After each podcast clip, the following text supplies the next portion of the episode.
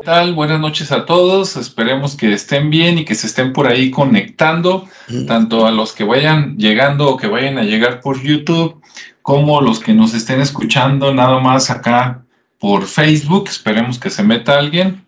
Entonces, bueno, pues ya vamos a empezar con nuestro tema de la noche. Hoy decidimos hablar de el tema, podría llamarse seres mitológicos, seres extraordinarios, así como tipo Harry Potter, o los bestiarios, ¿no? Pero si le digo bestiarios, ese es nombre como para conocedores. Entonces, digamos que vamos a hablar de criaturas fantásticas. Y bueno, pues para que no se diga, ¿verdad?, que no dejamos aquí hablar a la gente de una vez. ¿Cómo está Ricardo? ¿Cómo está Rodrigo? Bien, gracias. Bien, bien, bien. Hola, muy bien también. Muchas gracias. Aquí listos. Muy bien, pues llegando y haciendo ruido. Vamos a pasarle el micrófono a Rodrigo para ver de qué ser nos va a hablar primero. Adelante, Rodrigo.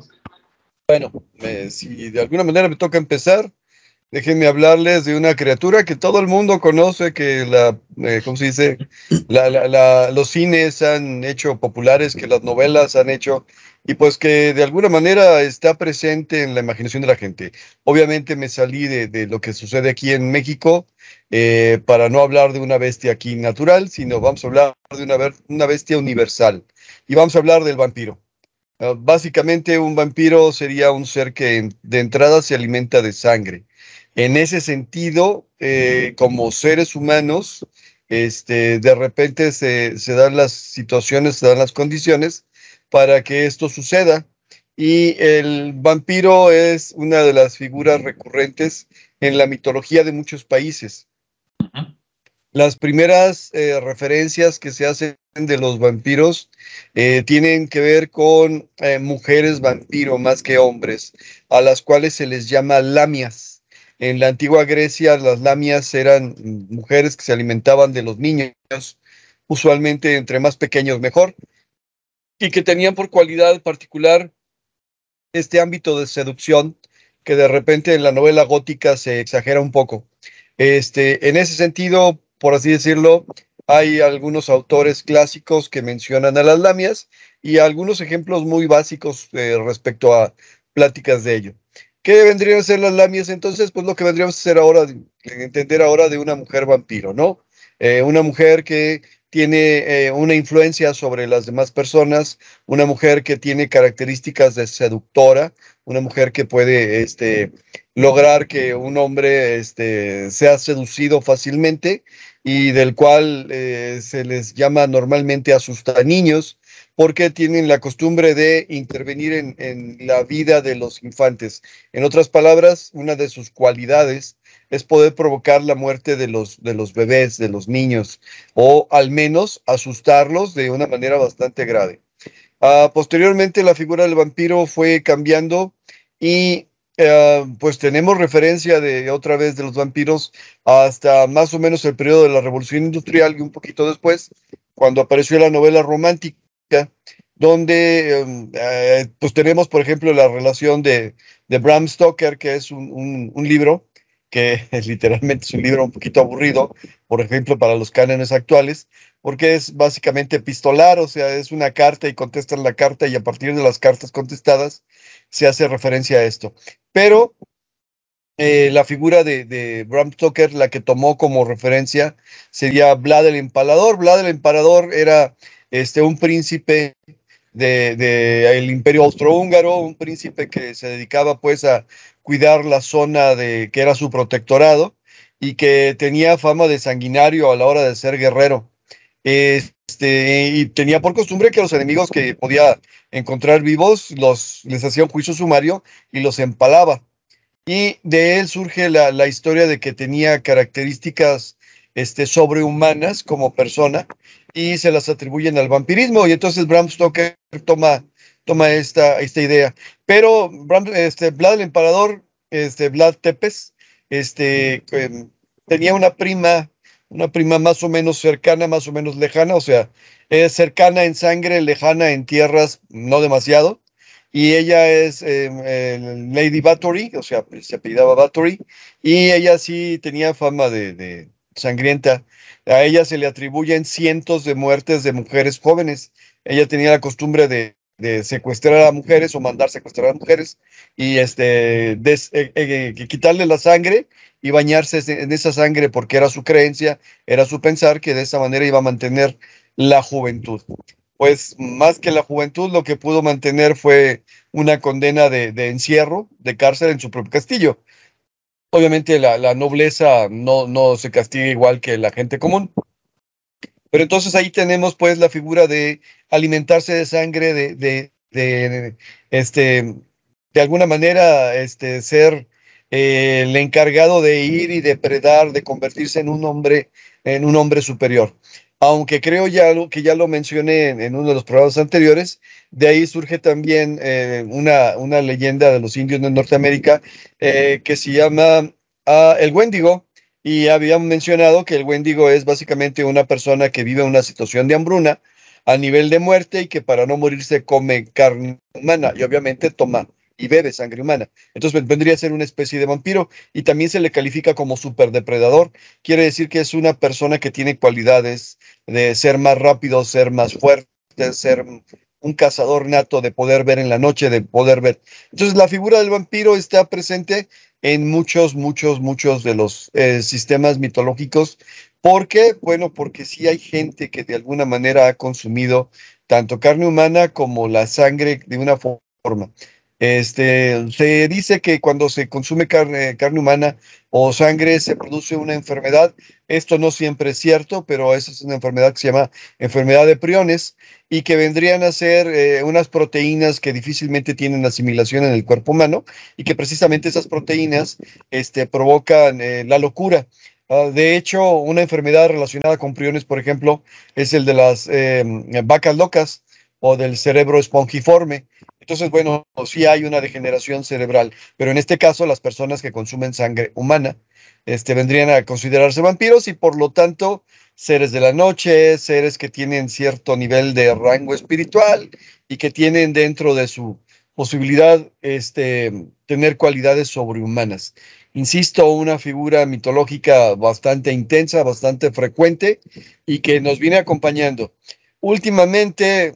Me refiero últimamente también desde a finales del siglo XIX para acá, también un poquito saliendo del romanticismo, se estableció que los vampiros se habían iniciado probablemente en Egipto. Bueno, estas prácticas de canibalismo probablemente sí lo fueran, pero digo, no hay referencia histórica así fidedigna que pueda determinar que esto existía así, tal como lo entendemos actualmente. Entonces ahí está el vampiro, la vampiresa o lamia, o como se le quiera llamar, y bueno, sigue estando presente, al nivel de que hay gente que se dedica a querer ser vampiro, se visten en el estilo gótico, tienen ciertas costumbres, buscan de alguna forma estas situaciones, y quisiera pensar que no es cierto, pero la verdad es que sí, ocasionalmente consumen sangre humana. La dejo por aquí, paso la bolita. Muy bien, muy interesante ahí el contexto. Para los que nos están escuchando, si les pareció algo interesante y quieren preguntar algo de lo que comentó Rodrigo, pueden hacerlo por el chat de YouTube o de Facebook. Y si quieren aportar algo también. Bueno, pues vamos ahora con Ricardo. Ricardo, ¿qué nos tienes tú por acá? Hola. Bueno, pues en mi caso estuve viendo algunas criaturas prehispánicas. ¿Ah? Que de alguna manera tienen su versión luego contemporánea, ¿no? Pero incluso estaba viendo que el tema de... que anteriormente se le llamaban criaturas, después con la llegada de los españoles y sobre todo la iglesia a esas criaturas que no sabían qué eran o no tenían mucha definición les empezaron a llamar demonios. Entonces de ahí empieza como a tener sentido el tema del demonio y a inculcar el miedo, pues como siempre en las religiones. Entonces... La primera criatura que traigo es una que se llama de Zulum o de Zulum y es del sur del país, de México. Y esta criatura pues es un animal, un felino que bueno, por aquellos rumbos lo conocen mucho porque es una criatura muy feroz. Dejen, ahorita les iba a mostrar unas imágenes. Es muy feroz, pero también tiene una contraparte que es muy atractivo para las mujeres. No se sabe por qué, pero le dicen también la atracción fatal, ¿no? O letal. Tiene ahí unas versiones interesantes, pero esto es debido a su belleza, porque es un animal muy parecido al jaguar, pero mucho más grande. Tiene un pelaje más parecido como a una pantera, pero con pequeñas notas o marcas de tipo jaguar. Entonces lo hace ver muy, muy feroz, pero también muy bonito, ¿no? Muy atractivo, muy, muy imponente.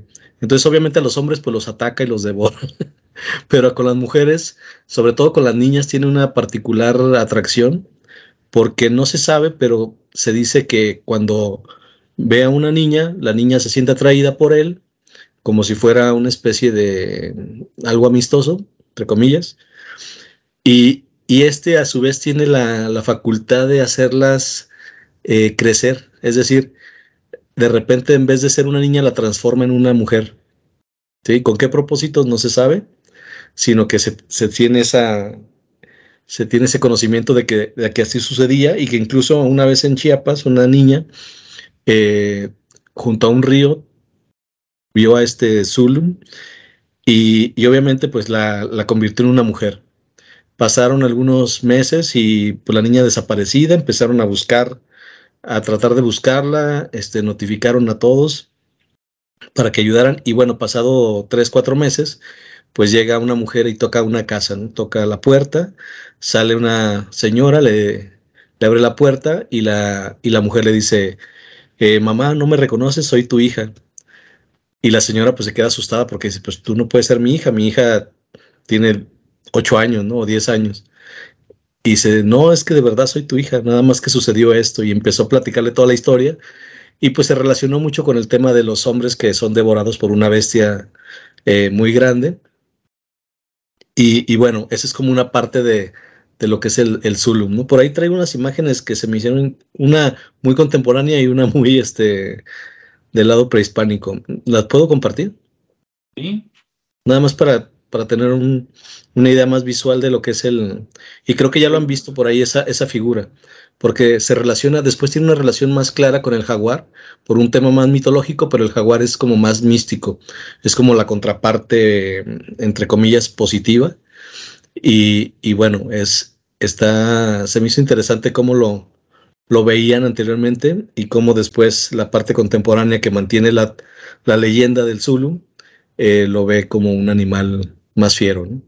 A ver, ahorita voy a compartirlo, nada más para que se vea. Bien. Aquí está. ¿Sí se ve? Todavía no, pero... Ahí va. Como que ahí va. Bueno, a ver, para los de YouTube no se ve todavía. Ahí va, como que quieren. Ahí está, listo.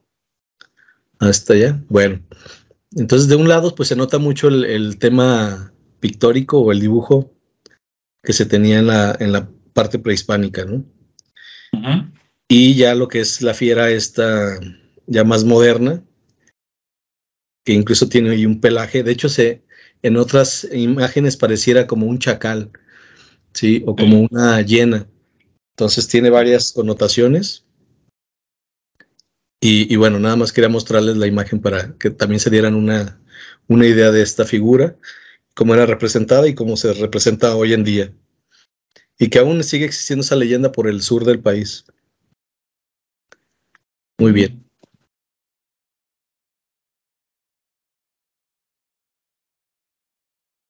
Y pues listo con esa primera. Pues muy interesante. Muchas gracias, Ricardo. Por nada. Ya volvimos. Sí, se flasheó momentáneamente. Dije, bueno, ya nos quedamos sin video. Ok, bueno, pues yo también traigo algunos, pero como los de ustedes salieron muy interesantes, me voy a colgar un poquito para preguntar o comentar, ¿no? Por ejemplo, Rodrigo habló de los vampiros. Luego de los vampiros salieron las vampiras o lamias. Y luego de ahí pues ya salió Vlad, ¿no? El empalador y la otra, que ahorita se me va el nombre, pero la otra chica que comentó Rodrigo. Y yo les quiero comentar a los demás, digo, no sé si esté relacionado o no, pero se supone que si ustedes agarran una Biblia de las de antes, ¿no? De las gruesotas, a ti, tipo sacerdote, y se van ahí al Génesis, o si se van a algún otro capítulo de esos que fueron suprimidos de la Biblia en algún momento, se habla de la primera esposa de ¿cómo se llama? De Adán, ¿no? Que era Lilith, y que porque supuestamente, bueno, para los que no saben, Eva fue la segunda, ¿no? Y la primera fue Lilith, y dicen que la desterraron de ahí del paraíso por rebelde, ¿no? Porque era rebelde y entonces, pues, no quería cuando quería Adán, quería cuando ella quería y como quería y todo, ¿no?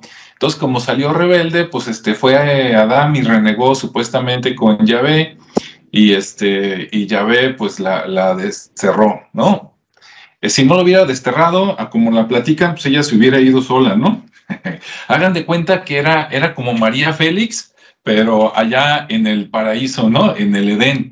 Entonces, pues se le hacía lo que quería y total, entre que se fue y la desterraron, se fue, y resulta que en venganza supuestamente fue a buscar al diablo, ¿no? O a uno de los demonios, y después hicieron pareja, tuvieron hijos, y ya después le cuelgan que pues ella se hizo mala, ¿no? Y le cargan todas las desdichas de la humanidad, entre esas el seducir a los hombres en las noches y llegar con algo parecido como vampira y también chuparle sangre y quién sabe cuánta cosa, ¿no? Ahorita que Rodrigo estaba platicando sus historias, lo recordé y dije, lo voy a soltar, ¿no? Allá va. Bien, y acá con Ricardo me llamó la atención, yo no conocía el Zulum o de Zulum, parece en la foto que se veía un poquito más realista, entre comillas, ¿no? Porque a final de cuentas, pues es fantástica, como una cruza de leopardo con hiena, ¿no? Así una cosa muy extraña. Yo nada más tengo una duda, y no quiere decir que tengan ustedes las respuestas, ¿no? Pero me puso a pensar, si a los hombres los devora y a las mujeres no, si a una niña la convierte en mujer, a una mujer la convierte en vieja, digo, fue algo que se me ocurrió, ¿no? Así me brincó. Si no hay respuesta, nos vamos a lo que sigue. Sí, yo prefiero, me voy a guardar como los que están enfermos para el final. ¿Quieres contestar algo, Ricardo? Sí, nada más esa pregunta de que si las vuelve viejas, no. Su preferencia por las niñas es precisamente porque tenía esa habilidad de transformarlas en mujeres, pero las mujeres pues las dejaba tal cual. Sí, okay. Digo, si no, pues... Yo siendo psicólogo, se me hace peligroso la interpretación de que a una niña la vuelves mujer porque pues, estás hablando de abuso, ¿no? Pero bueno. Exacto. Sí, por eso se dice que no saben con qué extrañas razones las transformaba en mujeres, pero pues obviamente puedes tener múltiples interpretaciones, ¿no? Sí. Bueno, ya que metió Rodrigo la interpretación de abuso, también aprovechamos para avisarle a todo el mundo, digo, a estas horas ya todo el mundo sabe, ¿no? Pero hoy falleció Jerry Lee Lewis, un pianista fantástico, yo por lo menos así lo considero, ¿no? De la época del rock and roll.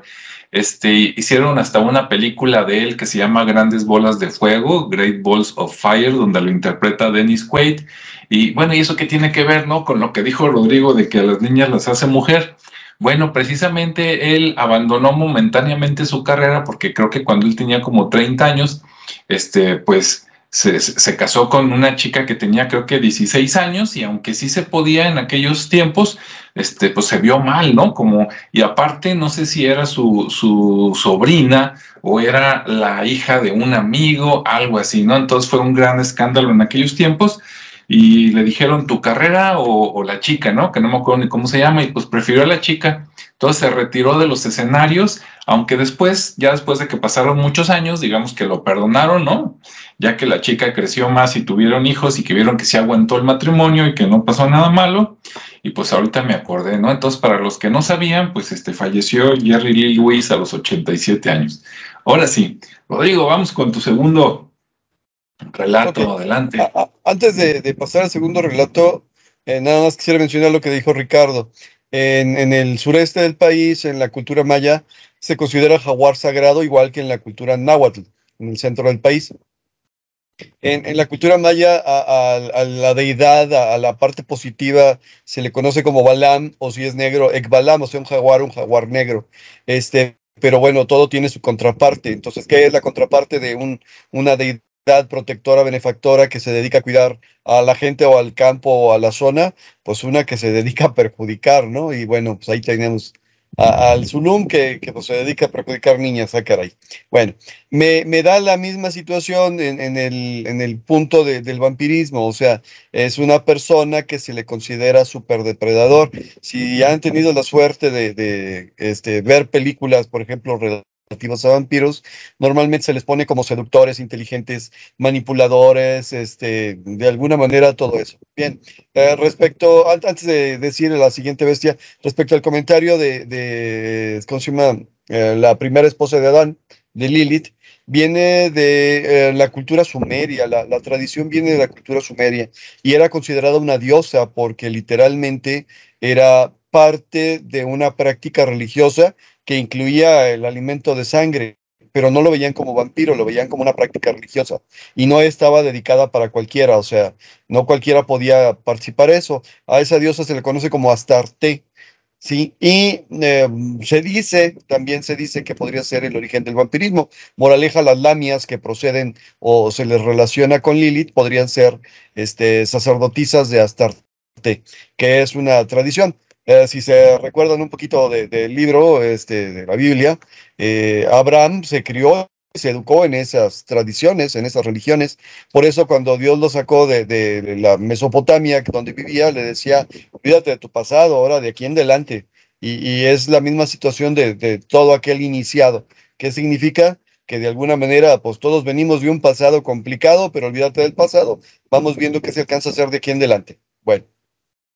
La siguiente criatura mítica que quiero mencionar está muy relacionada con las dos que ya se mencionaron, el Zulum de acá del sureste con el vampiro, y vendría a ser el hombre lobo. La diferencia del hombre lobo con el vampiro en general procede de cómo se contagia o cómo se hace de esta manera. Normalmente para la cuestión del vampirismo, la persona tiene que no solo ser chupado por el vampiro, o sea, no solamente tiene que ser víctima por vampiro, porque así lo que normalmente sucedería es que el vampiro literalmente se acaba con su sangre y pues ya no va a sobrevivir nadie, ¿no? En las películas más modernas, bueno, después de que se muere de esa manera, renace de una manera más bestial o más demoníaca o como se le quiera llamar. Pero la cuestión del hombre lobo es literalmente una situación involuntaria. En el vampirismo, ¿cómo se dice? Para ser de la élite del vampirismo, tendría que no solo ser chupado, sino también consumir la sangre del que lo generó. O sea, es un acto voluntario. ¿Sí? No sé si bueno, en la novela de Bram Stoker así lo menciona, si vieron películas como la de La entrevista con el vampiro, bueno, dice, ¿tú quieres serlo? ¿De verdad quieres pertenecer a esto? Pues órale pues, y te toca consumir sangre. Bien, en la novela gótica se habla de la sangre y de consumir la sangre y todo lo demás porque involucra el proceso, prácticas sexuales, pero obviamente para la moral de finales del siglo XIX, pues no era fácil que en una novela pusieran todo eso sin ser clasificados o catalogados como ¿qué se diría? ¿Porno? ¿Revolucionarios? No sé qué nombre le quisieras poner. Entonces, lo que literalmente es una chupada de vampiro, a lo mejor no era chupada, pero bueno, sí era del vampiro, pero no era en el cuello. Ya me callé, de aquí ya no quiero avanzarle. Entonces, el hombre lobo es una persona que literalmente fue contagiada contra su voluntad, en un encuentro casual, en el bosque, en su casa, en el campo, en el terreno, donde de repente un animal se pone a depredar y empieza a atosigar al ganado y de repente, pues a la hora de estar tratando de defenderlo, son mordidos. En otras palabras, otra vez sigue siendo la mordida la encargada de la transmisión de esta situación. Y la característica del hombre lobo con respecto al vampiro es que es como no lo eligió, sino fue una situación por completo, fortuita o no planeada. es básicamente un animal, es una bestia.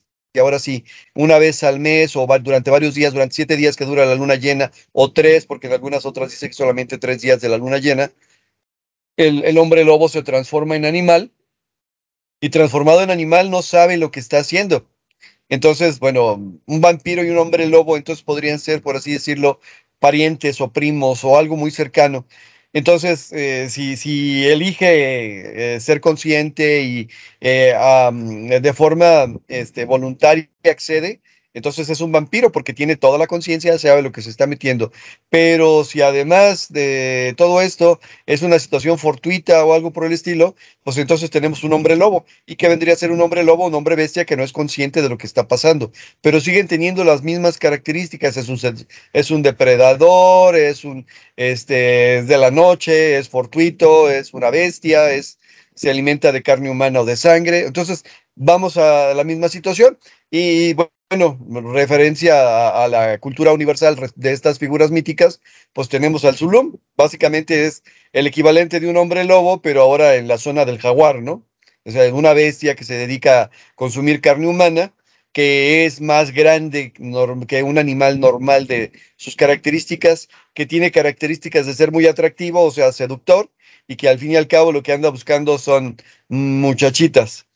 Bien, en ese sentido me refiero pues de la universalidad de la figura del vampiro, ¿sí? Entonces, voy de nuevo, hombre lobo es el que se convierte en lobo, que se convierte en bestia y no es consciente de lo que está haciendo, aunque sí lo hace, pero no es consciente de ello, porque no lo eligió, fue elegido. Y el vampiro, al revés, si lo eligió, es consciente y por lo tanto desde el principio controla el proceso y sabe a lo que se va a dedicar y a lo que tiene que hacer. Vuelvo a dejar la palabra. Muy bien. Bueno, pues antes de pasarle el micrófono a Ricardo para que nos saque ahí la segunda sorpresa, les comento que por acá en YouTube tenemos conectado a Ramón del Ángel, un saludo, y nos comenta, dice, en pocas palabras, dice, aprovechando que están hablando de vampiros, dice, podrían hablar de Zotz, el murciélago prehispánico. Ándale, y después hace un comentario de que le gustó el video de los tecuexes, que si podríamos platicar después un poquito más de la historia de Nuño de Guzmán. Ah, con gusto lo preparamos para Nuño de Guzmán y lo lanzamos después, ¿no? Y del vampiro, pues por acá yo nunca había escuchado a Zotz, pero ya ven que aquí todo lo sabe Wikipedia, ¿verdad? Aunque no necesariamente es verdad, sobre aviso no hay engaño. Y por acá sale en Wikipedia, dice, el Zotz dice, bueno, así como va, ¿no? Dice, es la cuarta veintena de los días del sistema calendárico del Jaap y simboliza el murciélago, punto. Y luego dice, murciélago se relacionó con la noche, la oscuridad, la muerte, los sacrificios por decapitación y extracción del corazón. Anda, pues. Con la fertilidad y la sexualidad. Zotz pertenece al segundo trío de veintenas que junto con Sek y Zul simbolizan al planeta Venus. Bueno, de lo poquito que se dice ahí, pues encaja perfectamente, ¿no? En lo que conocemos popularmente como los vampiros, porque aunque es el murciélago, eso de morir por decapitación y la sangre, y luego aparte la sexualidad, ya ven que a los vampiros los ponen supuestamente muy sensuales, que yo tengo mis dudas, ¿no? Porque alguien que necesita sangre, pues normalmente debe de estar muy pálido, en algunas películas hasta los ponen blancos, y así como que ver una chica toda blanca, y si no ha comido así toda débil, como que no se antoja mucho, pero bueno. Adelante, Ricardo, ¿cuál es el segundo? Espérame, es que estaba quitando el micrófono. Pues el que sigue es el Camazotz. Camazotz es el dios murciélago, tal cual. Ah, fíjate, adelante viene. Curiosamente, porque usted lo pidió. Sí, porque el público lo pide. Aquí Ricardo es psíquico y pues ahí lo va. Sí, de hecho fueron los que te había comentado.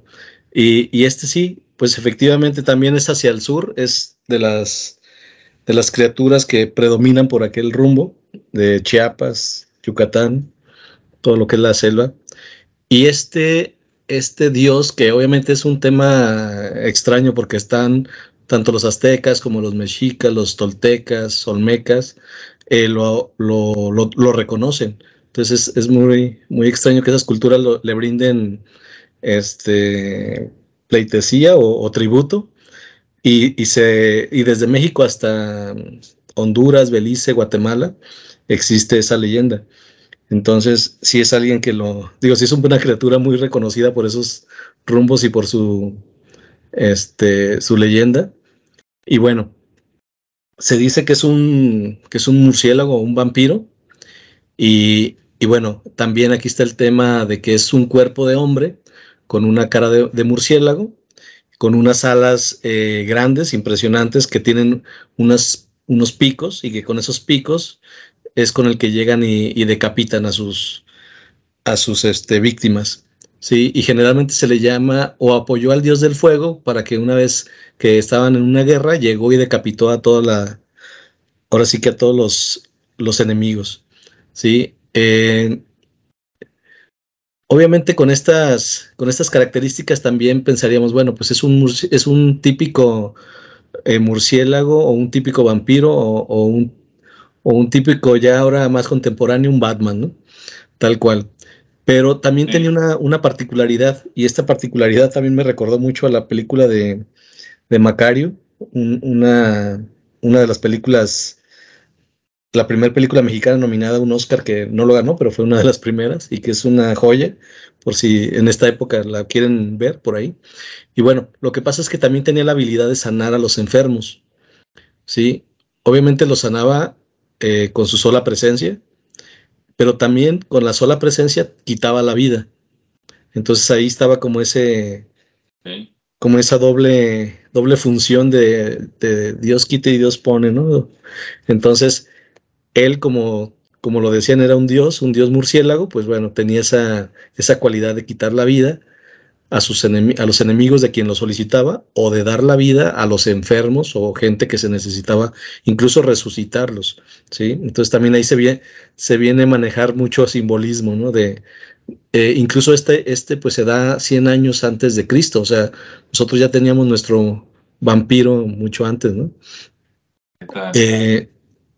Y bueno, aquí también les traigo una imagen para que también lo tengan más visual. Okay. Y se los voy a compartir. Déjenme ver dónde la dejé. Permítanme. Sí, porque mientras... Ajá, adelante. Porque viene una parte obviamente prehispánica y una parte más contemporánea, que incluso no se sabe si es real o alguien la creó, pero ahorita que lo vean van a entender de qué estoy hablando.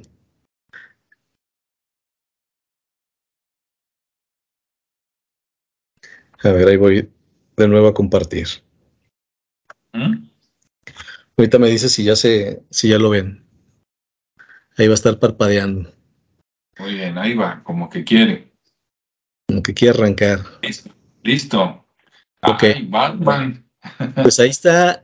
Primero la imagen del dios murciélago tal cual, como se representaba en piedra, y obviamente otra en dibujo, que también está representada con el tema del sacrificio, ¿no? Con el corazón que sacrificaban y que se lo daban en tributo al dios sol. Y después están otras comparativas donde se encontraron ese busto o esa especie de máscara de un aparente Batman, si lo relacionamos, pero que en aquel entonces, pues obviamente era Camazotz. No se sabe si es real o es alguien que la generó basándose en ese personaje de los cómics, pero bueno, tiene muchas figuras ahí. Obviamente no se certifica, y creo que sí va a ser una falsedad eso, pero bueno, no encontré información respecto a quién la haya creado, pero sí está incluso en un museo esa figura, esa máscara, por si alguien tiene alguna noticia de ella y no la puede compartir, pues con mucho gusto aquí la compartimos también. Y bueno, esas son como las representaciones de este dios o de esta criatura llamada Camazotz, que es un murciélago o un vampiro prehispánico, y que además era dador y quitador de vida, ¿no? Pues muy interesante. Sí, yo no lo conocía, menos sus características. Esos dibujos que presentaste, el que parece Batman, ¿no? Ahí de los 90s. Sí.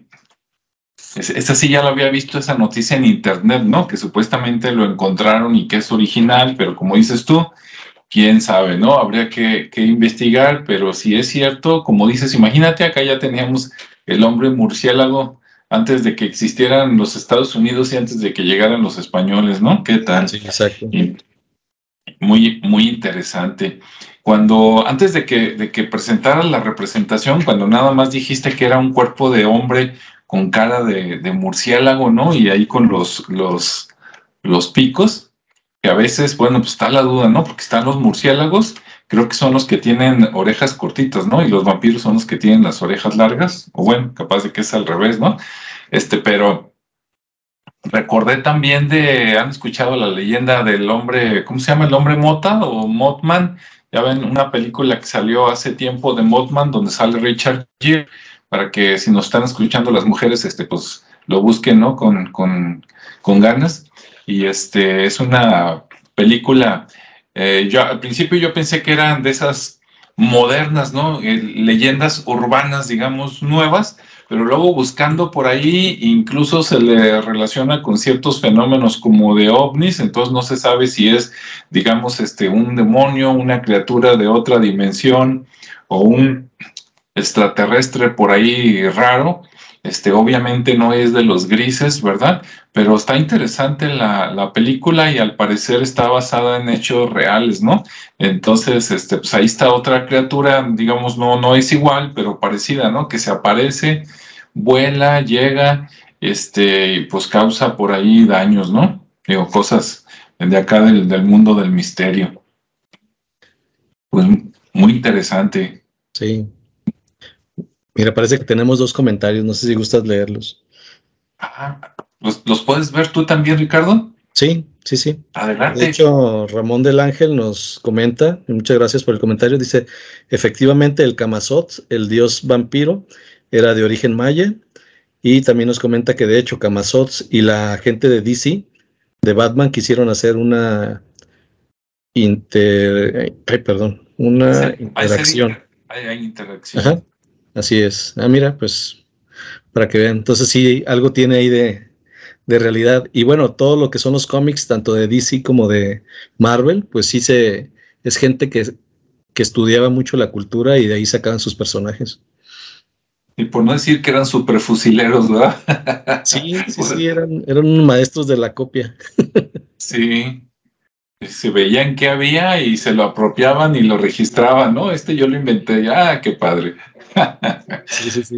Luego también nos comentan que alguien en esa interacción con DC quería hacer un Camazotz y fue para la Ciudad de México para hacer una historia con Batman. Bueno, es otro comentario ahí. Muchas gracias. Muy bien. Pues parece que sí se documentaron un poquito en esa historia y ahí les dio para crear esos y otros personajes. Muy bien, pues muy interesantes los que sacaron, los vampiros, el hombre lobo, el Camazotz y el de Zulum o Zulum, ¿no? Como se pronuncia el otro ahí, el jaguar. Bueno, los que yo traje son muy sencillos, muy clásicos, podríamos decir que estas son primos y yo creo que son falsos, pero son muy interesantes, ¿no? O sea, de entrada ya me maté el tema y todavía no lo platico, pero ahí va. Bueno, ¿por qué? Porque uno, pues es el Yeti, ¿verdad? Más conocido como el abominable hombre de las nieves, y el otro es el pie grande, ¿verdad? O Bigfoot o Sasquatch, que por cierto, yo siempre los hacía de que Sasquatch y pie grande eran lo mismo, nada más que Bigfoot, pues es inglés. Y Sasquatch, dije, ha de ser algo de los nativos americanos, ¿no? Y aunque hay algo de cierto, investigando un poco, me di cuenta que Bigfoot le llaman supuestamente en Estados Unidos y que eso de Sasquatch empezó a salir más por los de Canadá. Esa yo no me la sabía, ¿no? Que hubiera esa diferencia de que acá le llaman de una manera y acá de otra. Y pues ya ven que siempre que lo representan, pues es como algún homínido, así entre entre homínido y humano, ¿no? Como un homo, lo que tú quieras ponerle. Se supone que hace muchos millones de años hubo un homínido al que le decían el Gigantopithecus, ¿no? Que a lo mejor es lo más parecido a lo que nos ponen en las películas de un yeti o un pie grande, que es un homínido antiguo, un poquito más para el lado de la bestia que de los humanos.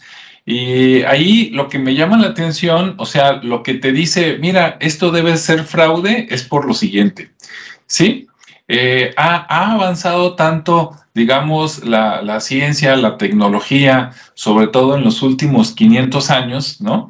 Que en los años por ahí, entre 1700 y tantos, bueno, después de la conquista de América, se soltaron los europeos, pero como desafanados, ¿no? De que le cae al que no conquiste algo. Entonces los ingleses, los españoles, los holandeses, los franceses, como que dijeron, este es el año de Hidalgo, nada más que ellos se agarraron 2-3 siglos, ¿verdad? Y se fueron a conquistar todo lo que había afuera y a repartirse todo el mundo.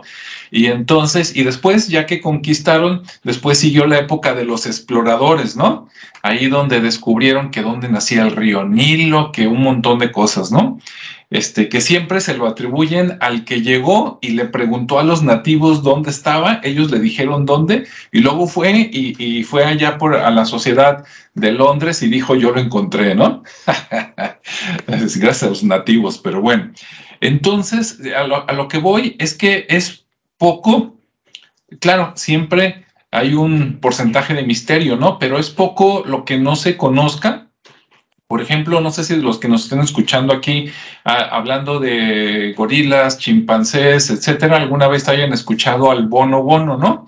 El bonobono es algo parecido más al chimpancé que al gorila, y también está emparentado de alguna manera con nosotros. Creo que está más cercano a nosotros que el chimpancé. Y bueno, ese creo que lo descubrieron hace relativamente poco, me refiero a los últimos 200 años. Entonces siempre hay por ahí, ¿no? Todavía se encuentran cosas más pequeñas de que hay una ranita en el Amazonas que no conocían, ¿no? Un pajarito por ahí en la selva lacandona que no conocían. Pues sí. Pero imagínate, para que existieran comunidades, aunque sean pequeñas, de seres que miden 2,5 metros, 3, ¿no? Están peludos y viven nada más en la montaña, tanto en América como allá en China, Rusia, etcétera, pues ya estuvieran fotografiados, ¿no? Es más, ya los hubieran extinguido, así como le fue al dodo, pienso yo, ¿no? Y también, por otro lado, que dices, claro, es padre, ¿no? A todos nos gustaría que fuera cierto. Ahora, yo creo que fue cierto, pero en el pasado, ¿no? Mínimo hace muchos miles de años, máximo hace millones de años, y que entonces encuentren huellas, pero que son huellas de aquel tiempo, ¿no? Es como si ahorita, no sé, te vas al desierto y puedes encontrar una huella de dinosaurio, ¿sí? Un tiranosaurio, algo parecido, ¿no? Y eso no quiere decir que, ay, por aquí están los tiranosaurios, no, por ahí estuvieron. Entonces yo creo que por ahí va la, ¿no? Esto que a veces se le llama como criptozoología o algo así. Yo creo que sí pudieron haber existido seres similares a esos que nos comentan, incluso parientes lejanos, ¿no? De nosotros, pero en estos tiempos no creo que exista, a menos que sean de esos seres que dicen que son multidimensionales y que vienen de otro lado o de otro planeta. Ah, bueno, ahí ya es otro rollo, ¿no? Pero de que sean originarios de la Tierra y que hayan sobrevivido durante tanto tiempo y que todavía estén por ahí, yo creo que no. ¿Me puedo equivocar? Claro que sí, ¿no? De hecho, ahorita van los comentarios aquí de Rodrigo y de Ricardo, pero ese es mi comentario. Otro comentario que me hace pensar que actualmente no existen es que dices, mira, qué casualidad que todo eso salió más a la luz, obviamente, cuando sale después de los años 70, ¿no? No dudo que haya que investigando vean cosas de principios del siglo XX, finales del siglo XIX, donde algunos investigadores, no lo dudo, pero de que llegó la televisión, digamos, a color y se difundió de los años 70 y 80, Y sobre todo después de los años 80, ¿no? ¡Boom! Y dices, ¿qué había en los años...? Es más, después de la Segunda Guerra Mundial se vino el famoso periodo conocido como la Guerra Fría, ¿no? ¿Por qué Guerra Fría? Porque aunque no se atacaban entre ellos, Rusia y Estados Unidos pues eran como las dos grandes potencias y se estaban repartiendo el mundo. Y dices, qué casualidad que Bigfoot está por acá, prácticamente en Norteamérica, en terrenos norteamericanos, y qué casualidad que el Yeti está por allá cerca de China, que ahora también es una de las grandes potencias, colindando un poquito con Rusia, ¿no? Se me hace mucha casualidad. Capaz de que si México fuera potencia, ya hubieran visto por acá otro y lo hubieran bautizado, ¿no? A mí se me afigura. Pero bueno, ese es mi comentario. Ahora sí, lo que gusten, si sabe algo interesante, Rodrigo, Ricardo del Yeti, pues adelante. Rodrigo, viene. Bueno, yo antes de lo del Yeti quisiera nada más terminar esta intervención de estos seres. Ya mencioné al vampiro, al hombre lobo, y lo relacioné pues también con otras figuras. Una más, se llama sirena.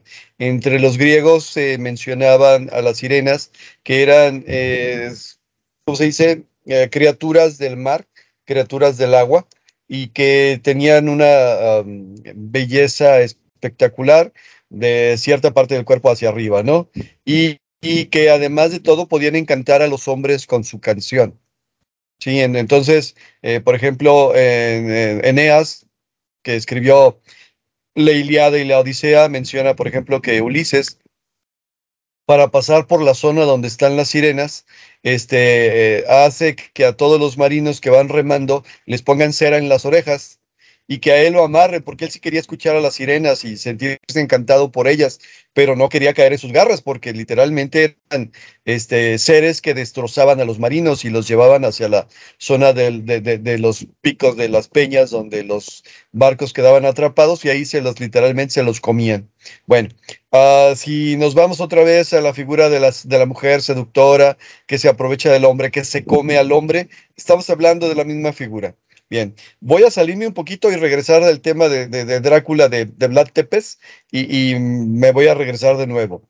Entre las órdenes de soldados de todo el mundo y de todas las eras, siempre hubo órdenes especiales, en otras palabras, de una élite de soldados que tenían sus propios ritos de iniciación, que tenían sus propios ritos de reconocimiento, que tenían sus propias maneras de hacer las cosas.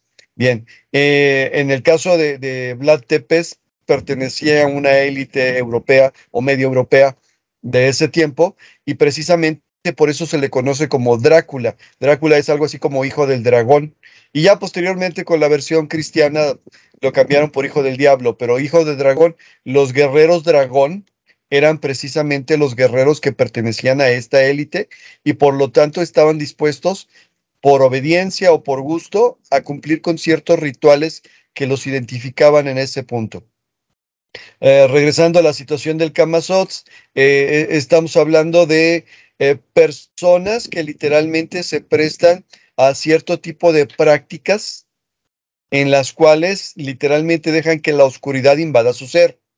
Eso es un vampiro, por eso también se le llama hijo del diablo, ¿no? ¿Por qué? Porque está permitiendo y está haciendo un pacto con ese ser oscuro, demoníaco, o como se le quiera llamar. Entonces, regresando a las sirenas y regresando a las lamias, en aquellos entonces en la Grecia se reconocían a las etairas. ¿Qué son las etairas? Las prostitutas sagradas. Son prostitutas que trabajaban en un templo y se prostituían para proveer de ¿cómo se llama?, energía, la fortuna de la gente que literalmente es cegada por la belleza de estas mujeres, porque solían ser mujeres de las más bellas de por ahí, se dejaban seducir por ellas. O sea, no solamente ganaban dinero, ganaban otro tipo de cosas a través de otro tipo de prácticas mágicas. Entonces, todo esto del vampirismo, de los hombres lobos, de las sirenas, de las lamias, básicamente se está refiriendo a cierto tipo de prácticas rituales que llevan al hombre o a la mujer hacia la situación más oscura, aceptar la oscuridad en su ser para poder desarrollar las actividades que fueran. Regreso otra vez, los grandes depredadores, los hombres más fuertes, las mujeres más terribles. Bueno, ¿Qué quiere decir? Que practicaban este tipo de brujerías. Y cuando hablamos acá de Camazotz, pues estamos hablando de las mismas prácticas desde una perspectiva antropológica diferente, desde una religión diferente, pero que literalmente se estaban dejando llevar por la oscuridad. Y entre esa oscuridad, el ingerir sangre humana y de comer carne humana. Bien, yo así quería cerrar esta situación. Ahora, respecto al Yeti y el Sasquatch, pues yo también digo, pues, hemos sido demasiado eficientes como depredadores, como humanidad. Hemos acabado literalmente con la mayor parte, y si existiera alguna especie todavía por ahí de homínidos que no fuéramos nosotros y los que tenemos reconocidos, o de plano están muy bien escondidos, o de plano ya se los acabamos. También creo que no es muy probable que sobrevivan, pero bueno, eso no significa que antaño no pasara, no tengo referencia de ello. Muy bien. ¿Tú, Ricardo, qué quieres comentar algo de Pie Grande o del Yeti? No, creo que ya se comentó. Digo, al final de cuentas son figuras que, digamos, ya muy populares, que de alguna manera u otra las hemos escuchado. Incluso hemos visto reportajes, imágenes muy, muy borrosas de esas criaturas. Pero que, como bien comenta Rodrigo, o sea, al final de cuentas el hombre es tan curioso y tan depredador que digo, ya hubieran encontrado ahora sí los restos de esas criaturas, ¿no? Digo, finalmente hace poco vi incluso un video donde todavía se muestran unas colinas que creo que eran en Canadá, en un bosque. Se veía como un aparente homínido arrancaba un árbol, o sea, un pino. Sí, pero lo abrazaba y lo levantaba. Entonces dices, bueno, ese ya no puede ser el Yeti, no puede ser Pie Grande porque está demasiado fuerte, demasiado grande para poderle hacer un movimiento de esos y extraer un pino enterrado. Entonces, pues también sigue habiendo criaturas, ¿no?, del imaginario ahí que siempre son tomadas a la distancia, a pesar de que hay mucho explorador y hay mucha tecnología, satélites sobre todo, que nos permiten ver cosas a un detalle muy increíble. Entonces, pues es increíble también que no tengamos esas imágenes tan nítidas, o a lo mejor sí están, pero no nos las muestran, pero al final, pues ya hubiéramos encontrado restos de ellos, o ya los hubiéramos encontrado, ya estuvieran atrapados, ¿no?, aun cuando se hayan ocultado en algún lugar. Yo lo que pienso con esas figuras, tenemos años escuchando de ellas y simplemente tienden a ser como esa leyenda que de vez en cuando se aparece para revivirla, como Nessie. Y bueno, dependiendo de la cortina de humo o de la necesidad política que se presente, pues ahí aparecen, ¿no? Como el tipo chupacabras también, que es otra figura que por ahí surgió en algún momento para hacer una distracción política y bueno. Digo, no quiero decir que ahora sean también políticas, pero finalmente tenían una relación con la guerra, ¿no?, y con dos potencias. Entonces, no dudo que por ahí también vaya esa cuestión. Lo que sí... Perdón. La necesidad turística, digo, el famoso Nessie es lo que de alguna manera mantiene la economía del pueblo donde está el lago Ness. Sí, exactamente. De hecho, para allá iba, porque al final de cuentas todo es un tema como lo hacen muchos de los pueblos en el mundo. Se crean sus historias para que de esa manera pues vivir del turismo. Y lo más interesante que yo encontré buscando estas criaturas es que finalmente México en particular tiene personajes o tiene criaturas desde mucho antes que en Europa o en la parte de Oriente, o muy similares en tiempos, pero totalmente que en ese entonces se supone que no tenían contacto. Pero tienen una similitud en cuanto al comportamiento, en cuanto a la figura, que me ha asombrado. Sobre todo una figura que era como la Esfinge, pero acá era una especie de 100 pies. Déjame ver si me acuerdo el nombre, por aquí lo debo tener. Ecchapat, que se llamaba el 100 pies humano, y que también vigilaba y cuidaba el tránsito hacia ciertas partes de las pirámides o de la sociedad para cuidar templos a través de acertijos. Entonces era muy parecido como la Esfinge, ¿no?, que también tenía ese tema de los acertijos. Entonces hay muchas similitudes y eso es lo que me ha gustado o lo que me gustó más, pues, de estar haciendo alguna investigación de la parte prehispánica, de que tenemos una cantidad enorme de personajes muy, muy interesantes y que también nos puede llevar a ser otros personajes derivados, ¿no? Pero muy, muy interesante. Digo, con eso quiero cerrar mi comentario porque creo que tenemos una riqueza impresionante de criaturas, ese bestiario o ese grupo de criaturas que tenemos, pues está como para escribir una historia independiente de cada uno, ¿no? Obviamente aquí los comentarios fueron muy breves para poder conversar todos, pero sí tienen bastante información ahí para compartir. Muy bien. Muy bien. Muy interesante. Bueno, yo voy a aclarar algo de lo que dije hace rato.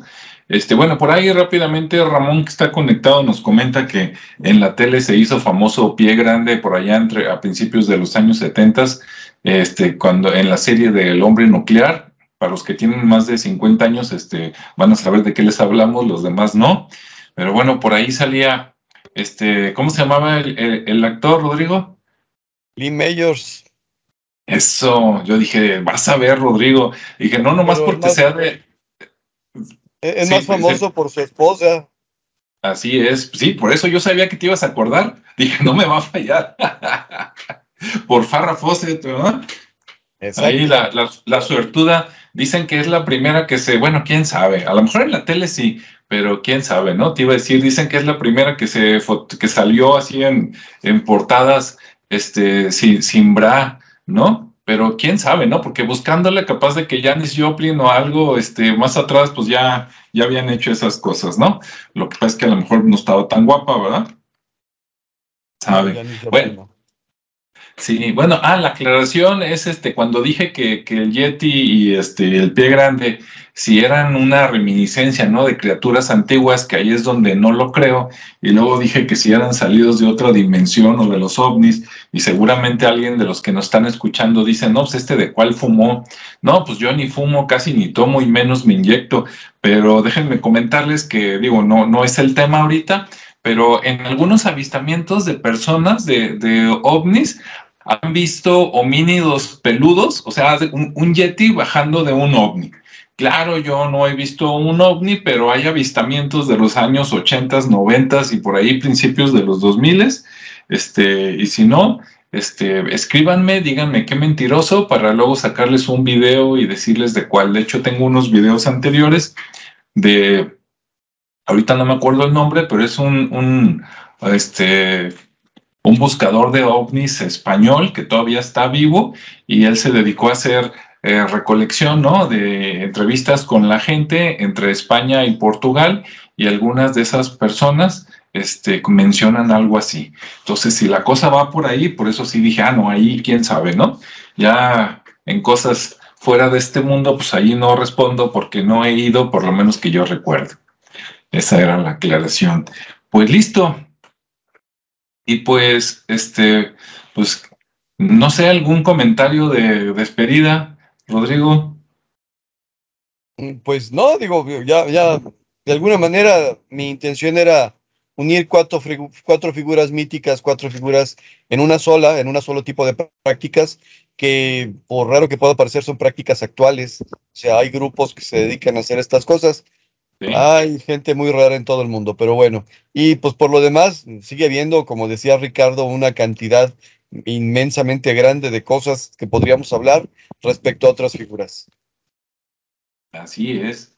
Muy bien, Ricardo. Pues bueno, lo que ya lo mencioné, el invitarlos a seguir conociendo este tipo de criaturas y ver que tenemos una cultura y una historia muy, muy vasta, muy, muy interesante, ¿no?, como mexicanos. Sí, como mexicanos y latinoamericanos, ¿no? Sí, claro. o americanos, digo, seguro. Muy interesante eso que trajo Ricardo. Adelante, Ricardo, te veo con ganas de sacar algo, aviéntalo. No, es que iba a decir, como la parte de Centroamérica, ¿no? Porque al final de cuentas, centro y sur, como que, digo, acotando en esa parte de Guatemala, Honduras, Belice, que es la parte donde, y la parte de Texas, donde recorrieron los aztecas, o los mexicas, el camino hacia encontrarse la tierra prometida, es básicamente donde se gesta toda esa cultura, todo ese movimiento, y ahí es donde se genera toda esta parte de los personajes, ¿no? De las criaturas. Obviamente cada país, cada territorio tendrá lo suyo, pero digo, esa parte es como muy rica en todo, ¿no? En cultura, en gente, porque obviamente también era el transitar mercantil de todo, y pues se generaron mucha riqueza pues cultural. Uh-huh. Sí, y bueno, pues seguiremos buscando, ¿no? Qué bueno que a Ricardo se le ocurrió echarse un clavado ahí en cosas prehispánicas, y pues mientras más conozcamos, yo creo que la gente lo va a agradecer, ¿no? Por lo menos yo sí agradezco el esfuerzo de los dos, y pues bueno, pues si les gustan este tipo de temas también, como dicen mis compañeros, pues todavía hay para echar para arriba, ¿no? Entonces, si les gustó, escriban por ahí que quieren escuchar más del tema, y nosotros encantados de por aquí seguir hablando. Si no, bueno, por aquí sacamos otros temas que pues entre el misterio y la historia verdadera, pues aquí hay para que nunca se acabe la charla, ¿no? Y como dicen por ahí, aunque mucho de lo que hablamos, por lo menos el día de hoy, puede estar en el imaginario, siempre detrás de una leyenda, pues hay algo de verdad, ¿no? Y a veces buscando la historia, pues la verdad a lo mejor supera la ficción, ¿no? ¿Quién no les dice? Por ejemplo, por el lado de Rodrigo, yo sé que hay una enfermedad donde las personas están baja de hierro, no sé qué, y esas personas necesitan alimento, y a veces les dejan precisamente comer sangre, ¿no? No quiere decir que sea sangre humana, pero alguno por ahí que se aloque, que diga, bueno, pues a final de cuentas es sangre, ¿no? Entonces, pues, ¿por qué no? Y a lo mejor de ahí viene también la leyenda de los vampiros, ¿no? Ahorita como quiera, a lo mejor le dan un medicamento y pues ya lo controlas, ¿no? Ah, toma, órale, con el doctor Simio, a ver con quién. Pero en los viejos tiempos, imagínate, hace 500 años, hace 3000 años, alguien que tuviera esa enfermedad y que, pues, comiendo carne cruda ahí con algo de sangre, ¿no? Así como la moronga, vieron que con eso, se sentían mejor, y pues, agárrate, ¿no? Bien. Bueno, hace pues entonces... años todavía, digo, no, y probablemente todavía en los ranchos, no sé si tienes algún pariente que viva en rancho, pero yo tenía un pariente que vivía así literalmente en un pueblito, en una ranchería, y decía, no, vénganse temprano y aquí le abrimos el cuello a la vaca y les damos un vasito de sangre. No, gracias. Sí, todavía se sigue usando esa actividad ahí de probar la sangre por distintos motivos, incluso algunos con temas de virilidad, pero bueno. Sí, siempre le echan la culpa a algo, ¿verdad? Que órale, compadre, para que se le active. Sí. Para que se le active el miembro, y resulta que no. Sí, incluso también en las costumbres bárbaras, y aclarando, bárbaro no significa así como que antiguo o qué barbaridad, ¿no? Ya ven que es el nombre que le daban los romanos a los que estaban más allá de sus terrenos, como acá los chichimecas, ¿no? Como ya los platicamos en algún momento. O sea, los que se sentían civilizados, a los demás les decían los chichimecas, y allá los romanos, a los incivilizados eran los bárbaros, ¿no? Y entre los bárbaros, pues estaban, digamos, los descendientes de los vikingos, ¿no? Y los vikingos eran unos de los que hacían esta práctica que dice Rodrigo, ¿no? Agarraban un animal, ahí una res, rájale, mátalo, llena la copa de sangre y salud, ¿no? Para todos. Y como dicen, pues por ahí en los pueblos todavía, imagínate, así es que mucho ojo, ¿sí? Cuando lo inviten al pajarete, asegúrese que sea de leche, no vaya a ser que le dicen, órale, llégale a la sangrita. Bueno. Pues gracias a todos por estarnos aquí escuchando. Y bueno, pues encantados de que nos sigan y que pongan sus comentarios. Entonces nos despedimos, esperemos estar la próxima semana con algún tema interesante para ustedes, ¿no? Entonces, bueno, pues cuídense, ¿verdad? Sean felices y nos vemos en el siguiente espacio. Claro, hasta luego. Hasta luego.